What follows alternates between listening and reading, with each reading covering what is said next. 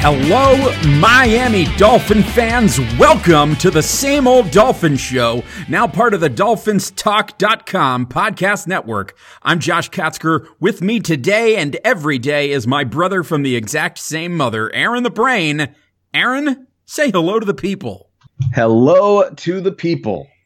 Well, folks, it is either a day that you have been looking forward to for a while or a day that you have come to dread, but it is the Monday after the conclusion of the twenty eighteen N F L regular season, the Miami Dolphins dropping their season finale forty-two to seventeen at Buffalo.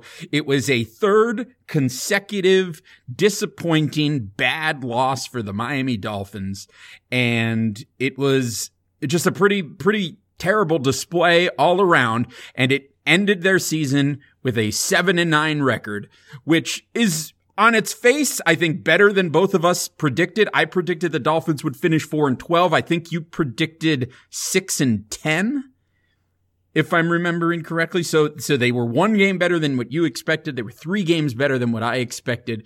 Um, when you look at them on paper, This was a, this was a team that whose record was better than the, the numbers showed. Statistically, it was the worst defense in the fifty-three years of the Miami Dolphins franchise, give, allowing more yards than any other defensive unit in the history of the organization. So, so really, really bad stuff there.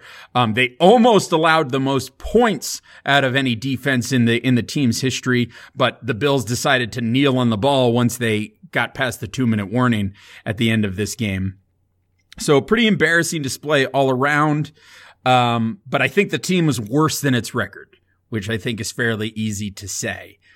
So that was followed after that seven and seven, or excuse me, forty-two to seventeen loss, dropping the Dolphins to seven and nine to end the season. In his post-game press conference, this was like the third straight week that Adam Gase was wishing that he had healthy players and, and deflecting and just really not taking the blame on his own shoulders. And it really seemed pretty bad. After the game was over, Cam Wake was asked many times whether he thought Adam Gase deserved to return as the team's head coach next season.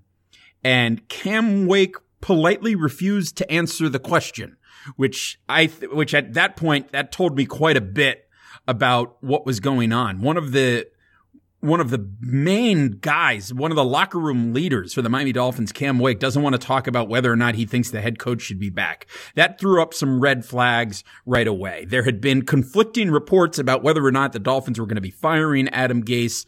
Is it going to go one way? Is it going to go to the other? Are they going to retain him? I, you had heard one report that said Steve Ross was expected to take his time in making that decision, Um, and that it might take a while for them to decide the future of Adam Gase. But one thing that was reported pretty confidently was that Mike Tannenbaum was going to be out as the vice president of football operations for the Miami Dolphins. Fast forward to today, Monday, the day after, and around nine thirty, nine forty-five this morning, the word came out that Adam Gase had been fired by Steve Ross, and he was relieved of his duties as head coach of the Miami Dolphins. The question mark, however, remained at that point whether Mike Tannenbaum was going to continue on in his position. It was sort of a weird feeling going on because the, the thought was that Tannenbaum was the one who was definitely going to go, and there was a question mark about Gase. So when Gase was let go and you hadn't heard anything about Tannenbaum, I think a lot of Dolphin fans were fearing the worst, that Steve Ross had changed his mind, that his old buddy Mike Tannenbaum had convinced him to stay on as the vice president of football operations. However, shortly thereafter, word came out that that was, in fact, not the case, that Dolphins general manager Chris Grier had been promoted to the position, uh, to the head of football operations for the Miami Dolphins, and that Mike Tannenbaum was not fired. Um, he was reassigned to a pos- another position within the organization that had nothing to do with football operations. So what we know right now is that Steve Ross is the owner of the team. He has put his faith in Chris Grier, who is now going to report directly to Ross. He is the new, uh, I guess, vice president of football operations. What we don't know at this point, and it, it, it seems a little unclear, it's a little bit fuzzy, is if Chris Grier is going to also continue to be the general manager, or if they are going to bring in somebody else to serve in that role.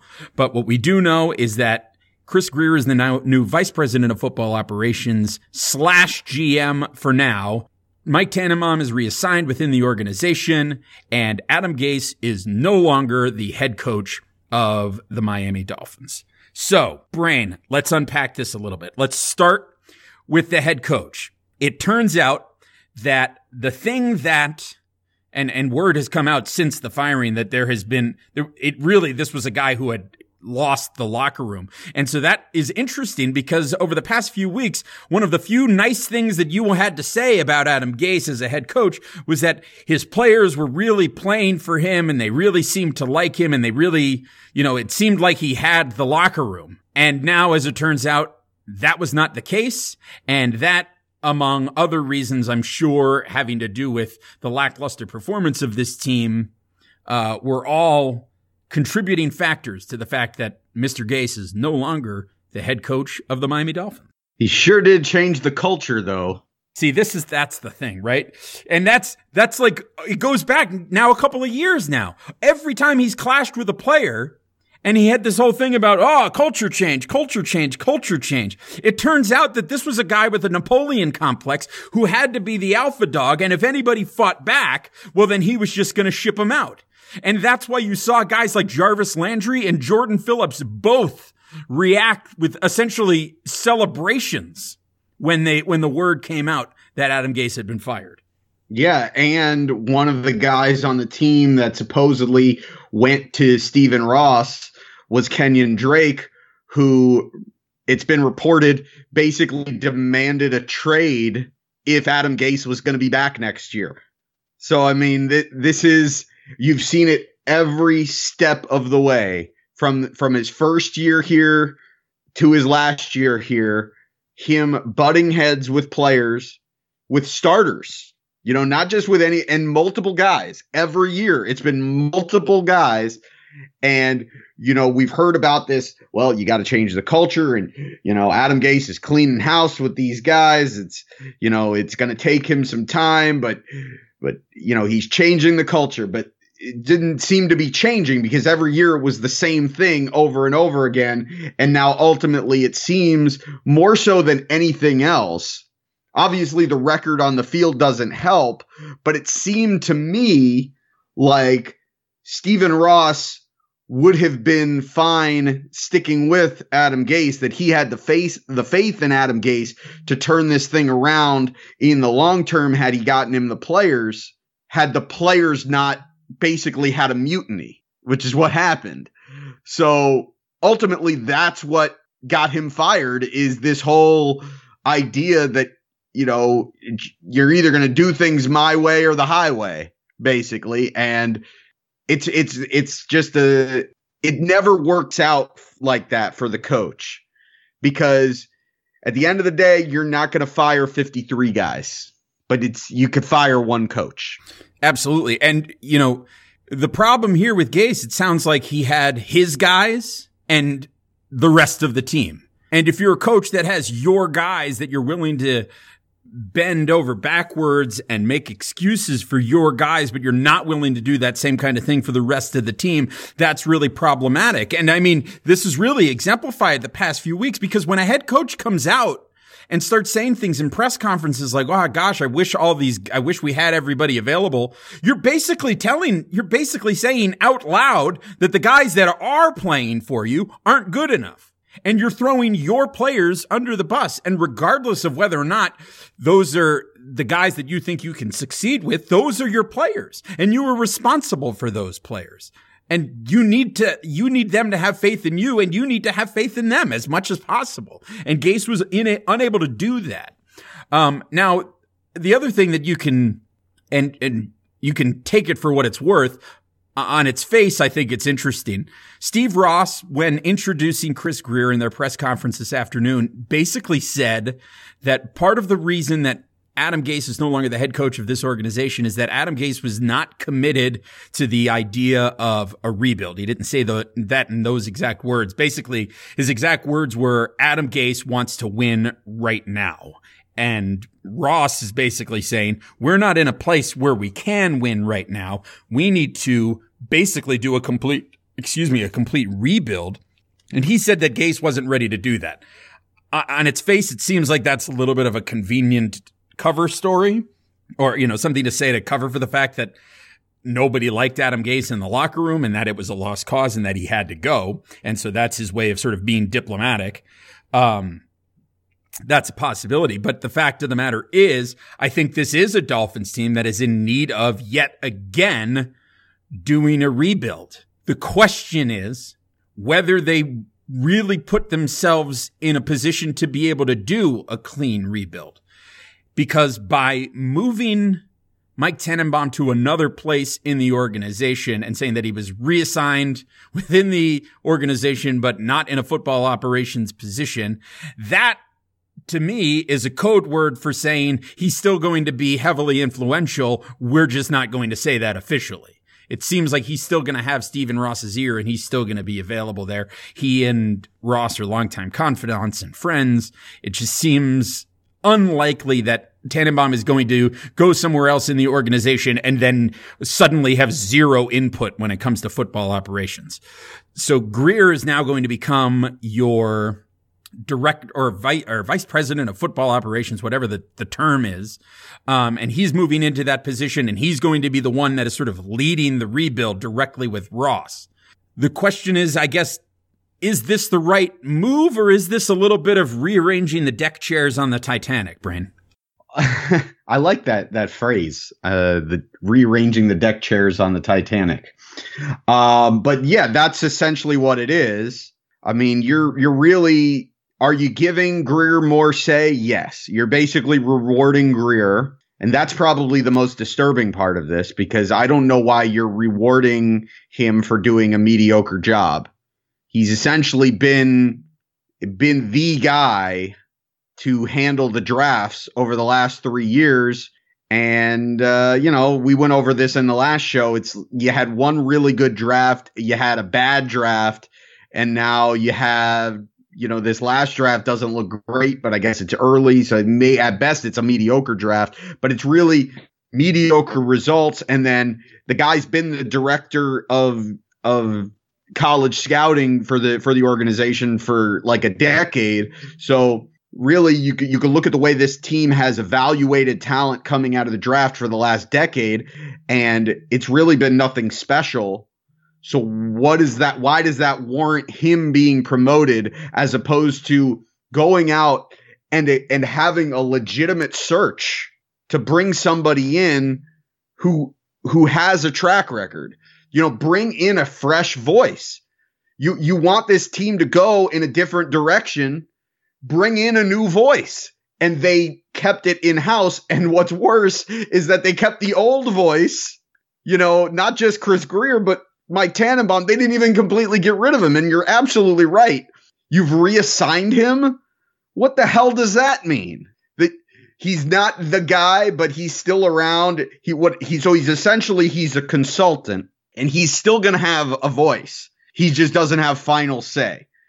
But he's got enough he's got enough say and enough sway that he didn't get himself fired. It, it what it looks like to me is like, you know, you said you're rearranging the, the deck chairs on the Titanic. Uh, you know, it's just something for show. It's the fan base wanted to see a change. So we made a change. But behind the scenes, we really didn't make any kind of change. There's really no significant change. You basically kept things the same. And really, if it wasn't for the players, we probably would have kept Gase. If it wasn't for the players basically revolting and having a mutiny against him, we would have kept everything the same. So all of that said, that's I, I'm not happy about it. It does not sound good. The one silver lining here, in potentially the saving grace behind all of this, which seems like another Stephen Ross being loyal to a fault with guys that should be fired, and he's going to end up cleaning house like a year from now. And we're going to end up in this situation where you have a new G M come in with whoever is coaching the team next year and it won't be his guy. That seems like an inevitable situation that's going to happen again to this franchise because Stephen Ross just refuses to clean house. The one thing that that may be a silver lining is this notion that Stephen Ross has decided that this team needs a rebuild and can't focus on winning now, because this is absolutely the right way that they need to be approaching this thing.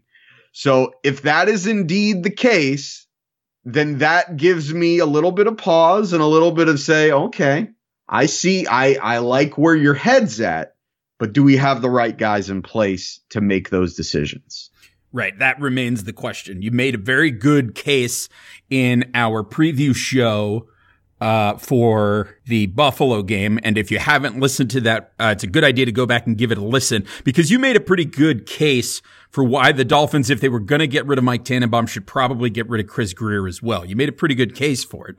Uh, as it turns out, that was not what they did. They decided to keep Grier around, but the, the language and the words they used at that press conference really made it sound like this is a team that is ready to enter into rebuilding mode and, you know, take it along the way. I mean, Ross was even asked specifically a question about, you know, is it okay if, if, what if, you know, you have to have a bad record for a few years? And Ross said, I would prefer not to go three and thirteen, but if that's what, if that's what happens and it's part of the rebuilding process, then that's what happens. So he was really, you know, sounded like he was really committed to making this more of a three or four year process and not making it about winning the, trying to win the Super Bowl next year. It was really about trying to make this a more sort of elongated process to, to really rebuild the team and make a meaningful change structurally to the organization.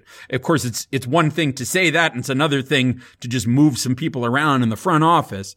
But I think what's important here is that the organization can't, the, the thing is, in the, in the past few years, the, the organization has not said anything about wanting to outwardly do a rebuild.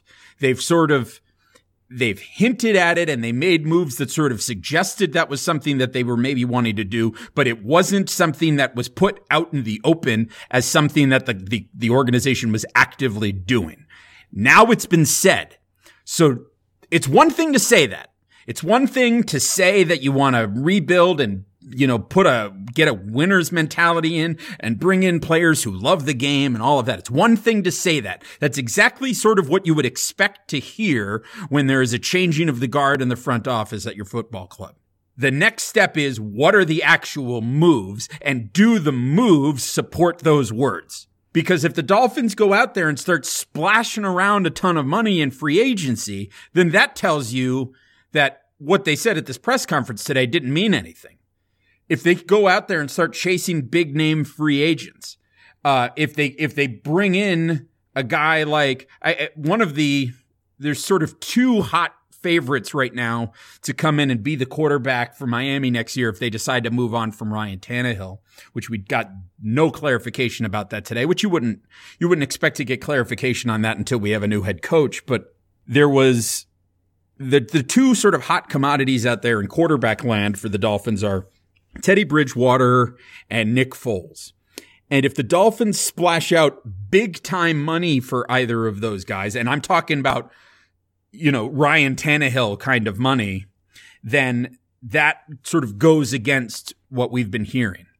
Um, I think if you If you spend reasonable, like if, you know, if Teddy Bridgewater comes in and he's twelve million dollars for next season, I can deal with that. That's not, that's not an exorbitant amount of money that you're putting out. Um, or if they even decide to stay, well, we're just going to hold on to Ryan Tannehill. I don't, I don't like that decision. And that, again, is another one financially that maybe doesn't make a whole lot of sense in terms of, you want to rebuild, then why are you paying this guy all of this money this year? Why not just cut him and save and, you know, cut your losses and save what you can? Um, but, you know, if holding on to him for a year with an eye towards the future is the thing, then so be it. But it, if they're, if the Dolphins are going out and spending tons of money on Jadeveon Clowney in the offseason and guys like that, and really splashing around big money signing free agents, then that goes against what they said. In fact, I, I can't remember if it was Ross or Grier, said specifically they don't want to have a bunch of old free agents on this team. That's what he said, which is kind of amazing because that's what this team has been for however however long. So we're really going to have to see in this offseason what kind of moves the Dolphins actually make, and do those moves support the idea that this is a team that is looking to rebuild. And I think if we can get through this offseason and there are no ridiculous signings where we're overpaying for underperforming players, then okay, so be it. And then we can, you know, take next season for what it's going to be. The biggest thing is, I know that there are people that are always like, you need to be trying to win the Super Bowl every year. And ideally, yes, that is the goal for your team. But, you know, that's the goal for your players and your coaches who are out there. And that's what they're trying to do, is win the Super Bowl. Your front office, we said this a, a few weeks ago as well. The front office needs to be those people with the vision for the long term and how to get your team ultimately to the Super Bowl.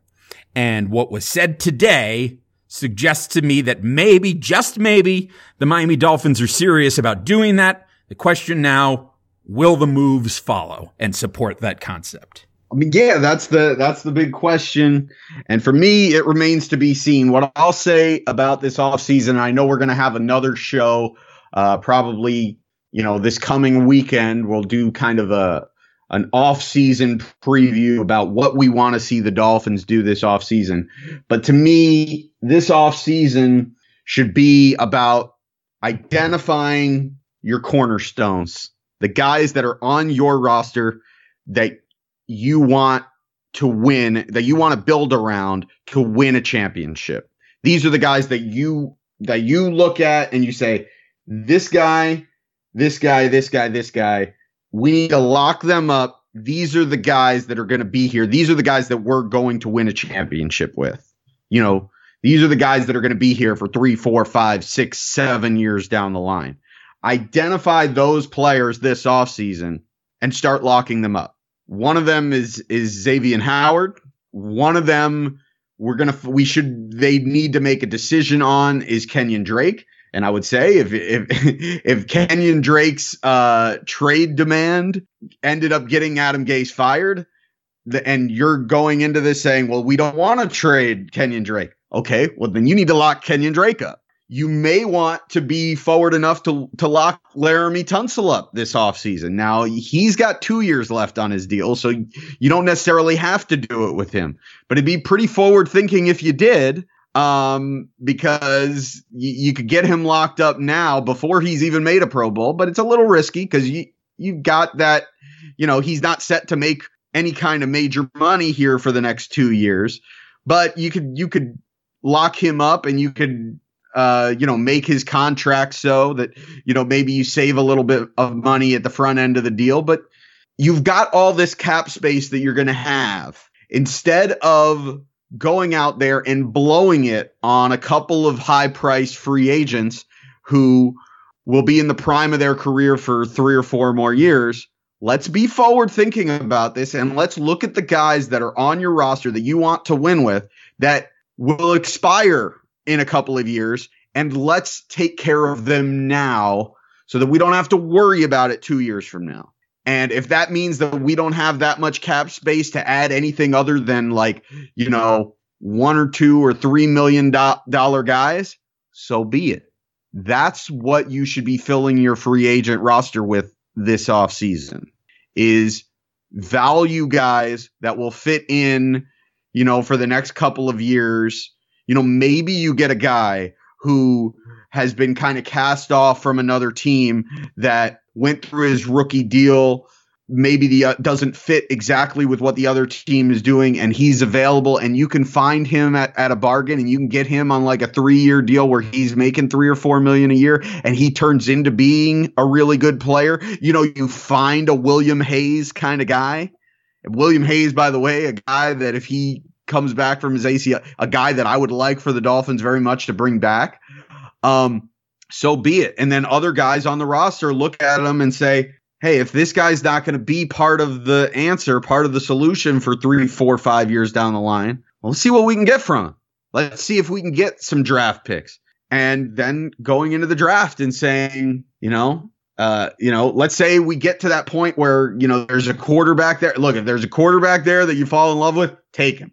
If there's not, and there is nobody there that you're that you're saying this guy is going to be for sure, can't miss, cornerstone guy, let's try to trade down. Let's try to get more draft picks, because this team has a lot of holes to fill over the next couple of years.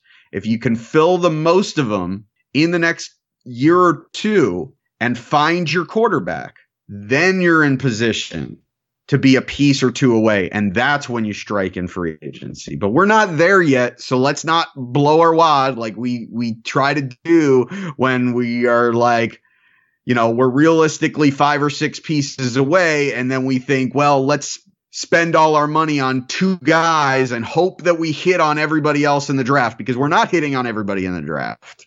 It just, it's not something historically that we do. And it's something that's very difficult to do in general in the N F L, is to hit on all your draft picks. So if you're not going to hit on them, if you're going to historically hit on half of them, then let's be realistic. If we've got, you know, seven, eight, if we're seven or eight pieces away right now, and you're going to have, you're probably going to be, you'll lose a couple of pieces here in the next year or two, then really you're about ten pieces away.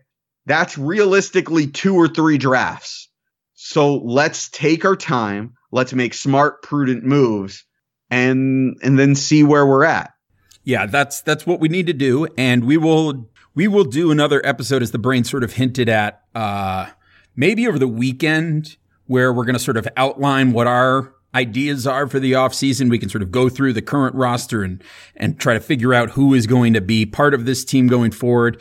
We'll, at that point, talk about potential. We'll probably have a lot more clarity on potential future head coaches for the team, maybe even have a guy locked down by then. It seems that's a pretty quick turnaround, but that's a possibility as well. Um, as of this moment, as we record here late in the afternoon on Monday, December thirty-first, it seems like the two candidates that I've heard um, that are serious candidates that the Dolphins are looking to interview, uh, it's Flores, the defensive coordinator for the Patriots, and then Vic Fangio, the defensive coordinator of the Bears. I think it's interesting that the stress that uh, that those two candidates happen to be defensive coordinators, and after the Dolphins had a historically bad season um defensively this year, uh, which, by the way, we didn't hear anything about uh, Matt Burke being retained or let go. But typically speaking, when a head coach is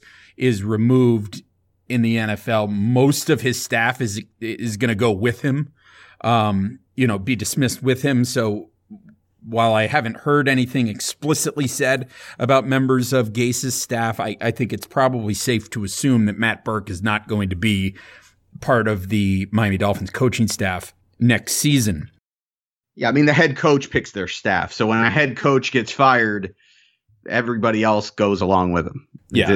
That's the way this thing works. Yeah, so no Matt Burke next year, and and thank goodness for that. So the other thing to talk about coming out of Sunday as it pertains to the future of this organization is draft position. The Dolphins got a little bit of help in the early slate of games on Sunday.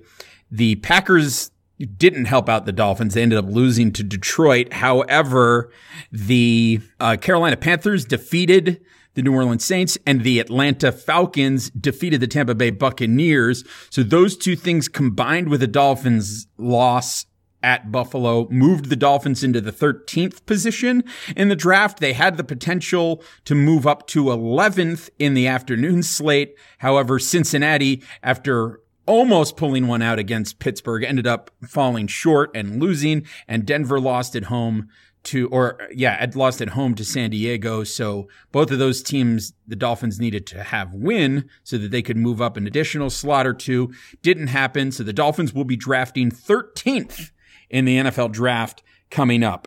So, and what I think is important about the fact that the Dolphins are drafting thirteenth is not specifically their draft position, but in terms of the idea that the Dolphins are looking to potentially draft a quarterback. And, and I think it goes without saying that the Dolphins will most certainly draft a quarterback. The question is whether they're going to be drafting one in the first round. And I think I th- just think it's pretty unrealistic to think that the Dolphins are going to be able to trade up to get one of the top uh quarterback prospects. Uh if Kyler Murray declares for the draft, he's one. Um, the other is Haskins from Ohio State.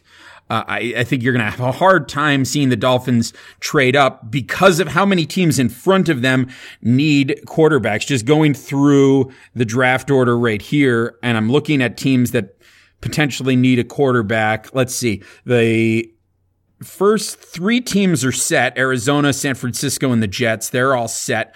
Oakland may need a quarterback. Tampa Bay, as of now, says Jameis Winston is still their guy, so they're probably not going to need a quarterback. The Giants, I would think, most assuredly are going to be draft looking to draft a quarterback. Jacksonville is going to be looking to draft a quarterback. Detroit, I think, is probably okay with Matt Stafford. Denver, it wouldn't surprise me to see them draft a quarterback, even though they paid a lot of money for Case Keenum. Buffalo is okay. Cincinnati's going to need a quarterback. So there's like four or five teams in front of them that have interest in quarterbacks. And if those teams have interest in quarterbacks, they're probably going to be looking to draft one of those top two quarterbacks. However, this draft is rich with high-quality defensive talent, and that's something that the Dolphins are going to need quite a lot of as well as they continue this rebuilding phase. So I think if you if you if I had to say one way or the other right now, my thinking is probably that the Dolphins will stay pat where they are unless they bring in a head coach who absolutely has eyes on one specific quarterback and he wants to go and get him. Uh, unless that's the case, I think the Dolphins may very well stand pat and go with a defensive talent in the first round and maybe draft a quarterback a little bit later on in the process. Um, however, there's any number of possibilities. Apparently, John Harbaugh from the Ravens is somebody who's out there uh, and that, you know, the organization might be able to pull off a trade for John Harbaugh and make oh. John Harbaugh the coach of the Miami Dolphins. And if that Come happens, on. They're going to have to sell the farm in order to make that happen. So I don't know that that's the right move for this organization at this time. I think they'd be better off not having to sacrifice draft picks for a new head coach, even though Harbaugh is a proven talent, which is something that a lot of people want.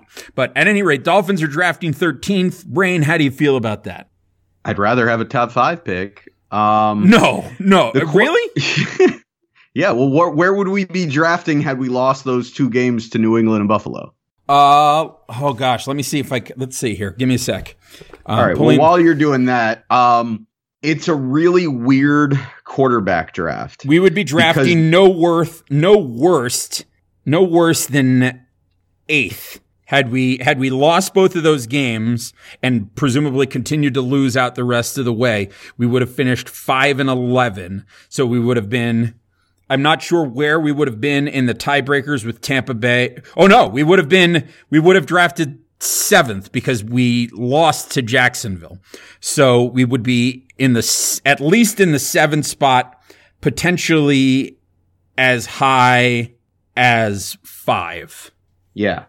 So this is a weird quarterback draft because none of these quarterbacks, be it be it Haskins, be it Murray, uh, be it Drew Lock, uh, you know, obviously Herbert decided to go back uh, for his senior year at Oregon.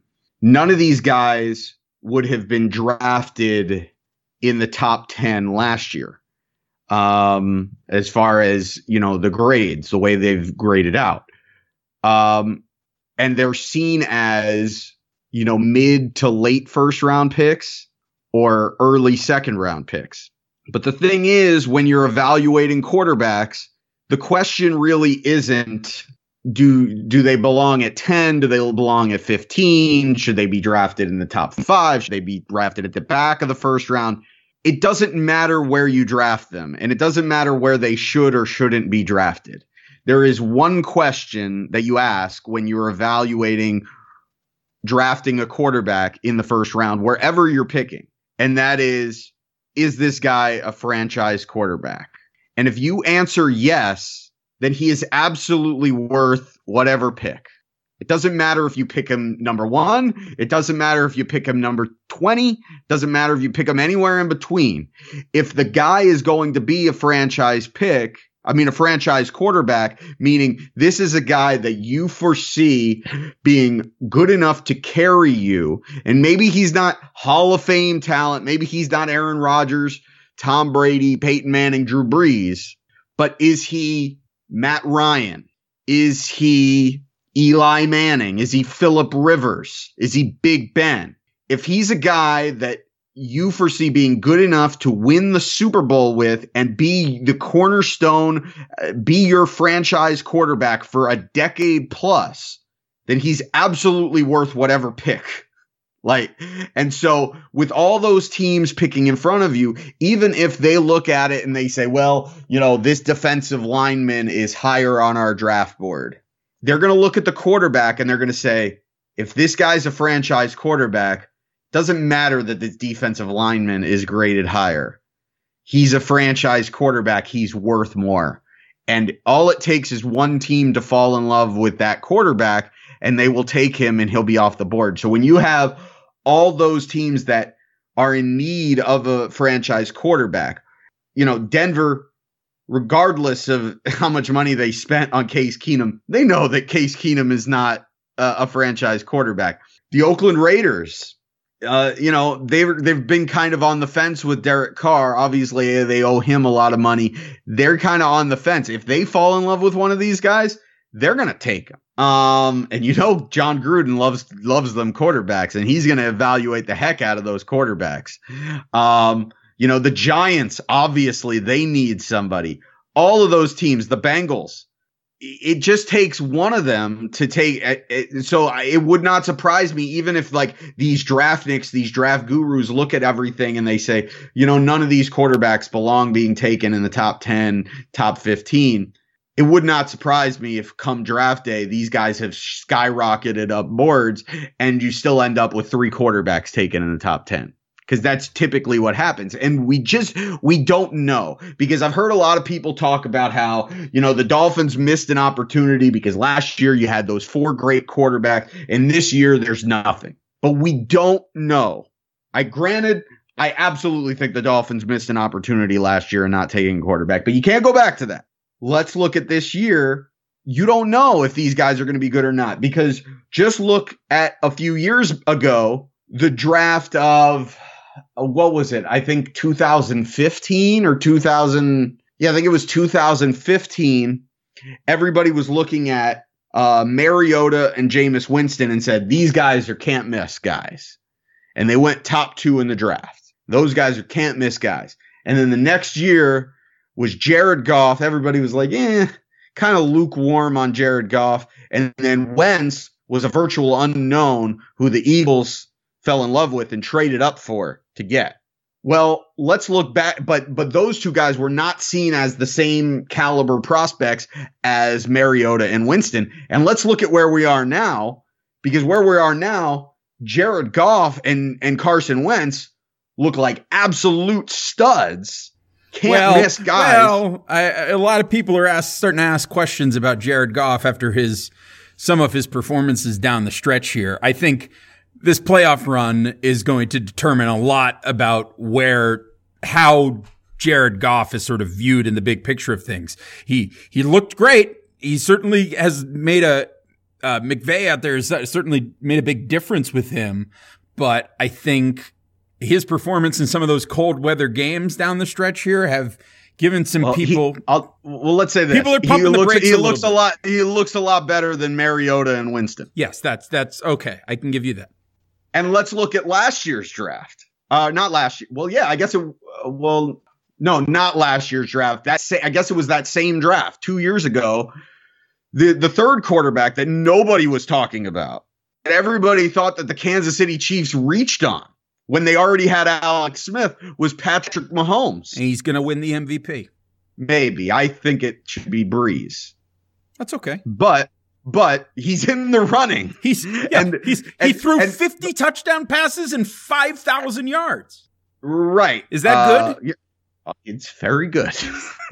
He had a very, very, very good season. Yeah, but did he catch say, a touchdown pass like Ryan Tannehill? Nope, and that's why Ryan Tannehill is it. That's why they pay him the big bucks. That's right. You get twenty-six million dollars guaranteed next year because you caught a touchdown pass in a meaningless season finale. And what I'm saying is, is that the, the moral of the story is that you don't know.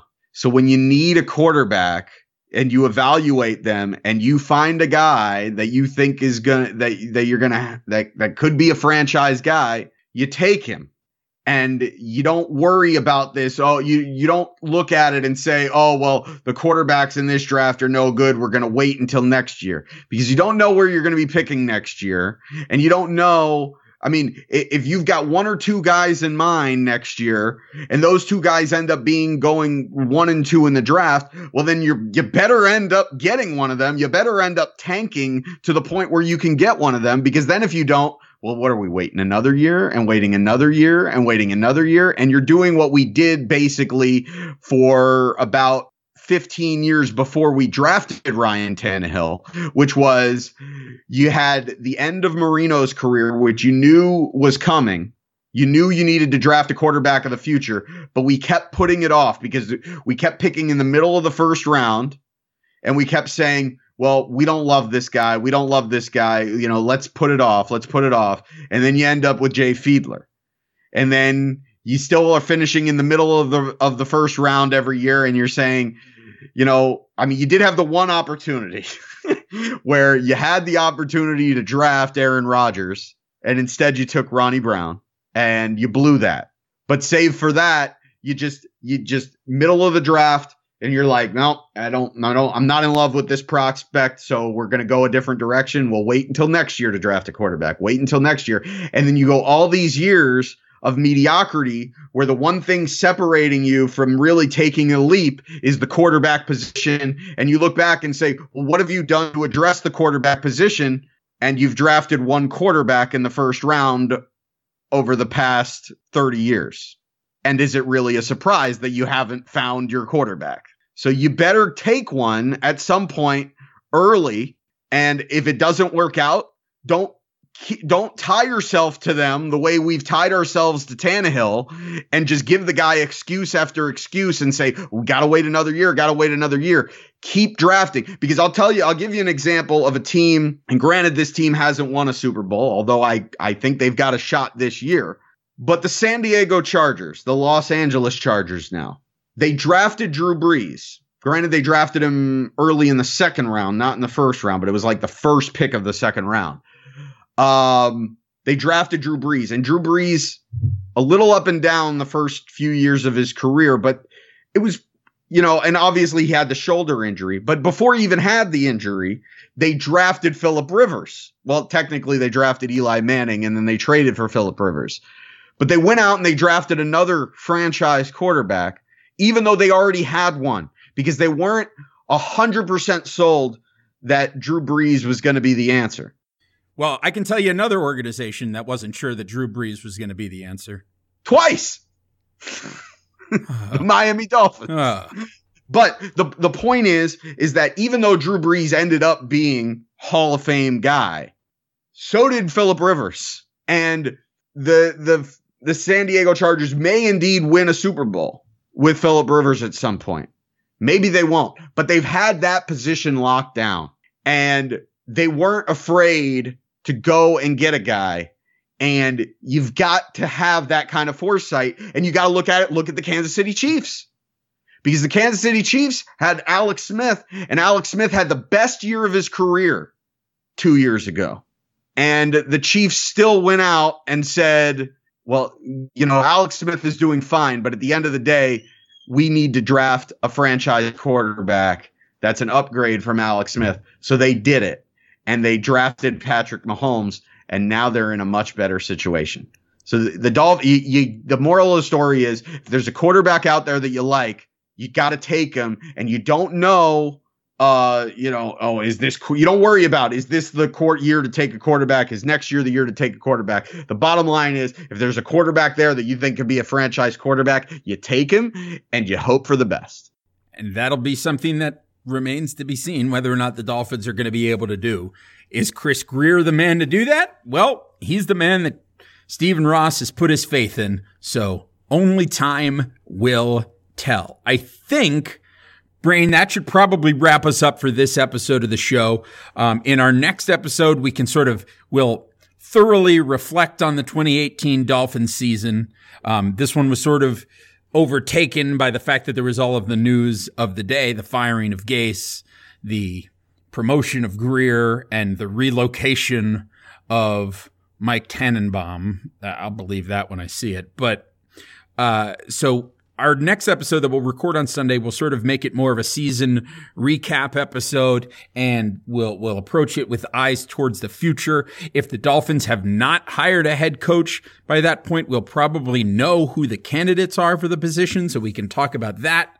Um And then, yeah. And so just to give everybody an idea of, as we begin to head into the off season here, the plan is going to be to not do regular shows. We're not going to, we're not going to do multiple shows a week. We're probably, frankly, not even going to be doing one show a week, but we'll be popping up from time to time whenever there's certain amounts of news that we think we should be reporting on, or not necessarily reporting on, but talking about. Um, so we'll pop up in your feed from time to time. We'll try to do something approaching a draft preview show as we get close to that. We'll probably do some sort of draft post show as well.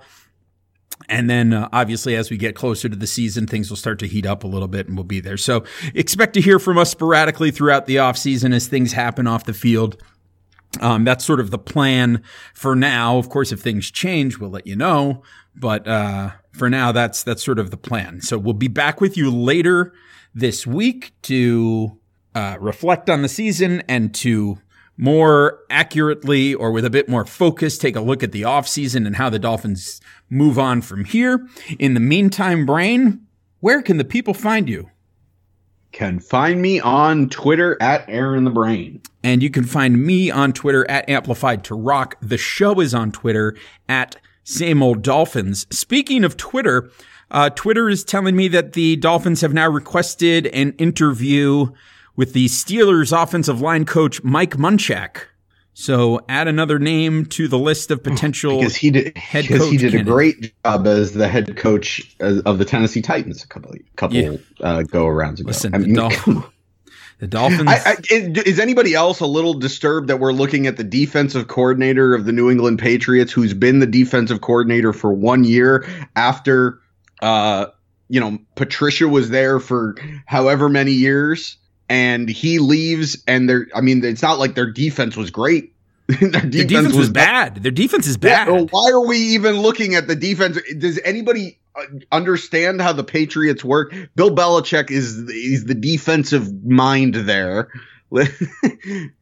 oh, this is this is what. Listen, this is just they're casting a wide net. They want to talk to a lot of different people and and find the right candidate. I like I like I said, it wouldn't surprise me if we didn't have Uh, a candidate, uh, you know, within the next week. I, I think it could take a little while. So anyway, that's happening.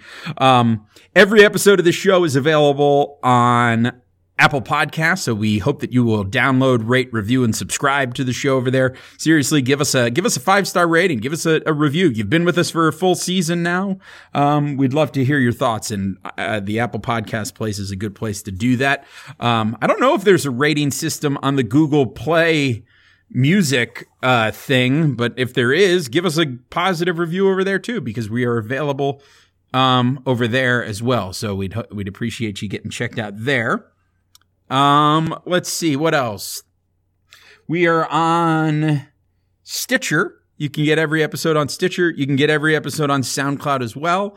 And don't forget, we are now part of the Dolphins Talk dot com podcast network. Every episode of the show is available on Dolphins Talk dot com. And for those of you who listen to the Landon and Jeff show over there on Dolphins Talk dot com, I just uh, cut a new intro for that show today. So uh, if you listen to the Landon and Jeff show over there on Dolphins Talk dot com, you will hear a familiar voice doing the intro to that show. Make sure you are stopping by Dolphins Talk dot com every day for all things Miami Dolphins. It's your one-stop shop for all of your latest Miami Dolphins news. And finally, of course, we are on Facebook, facebook.com slash Same old Dolphins, and you can uh, get up to date on everything that we are doing over there. All right, that's going to wrap us up. We will be back over the weekend to talk about the year that was and the off season that will be. But until then, have a very, very happy new year.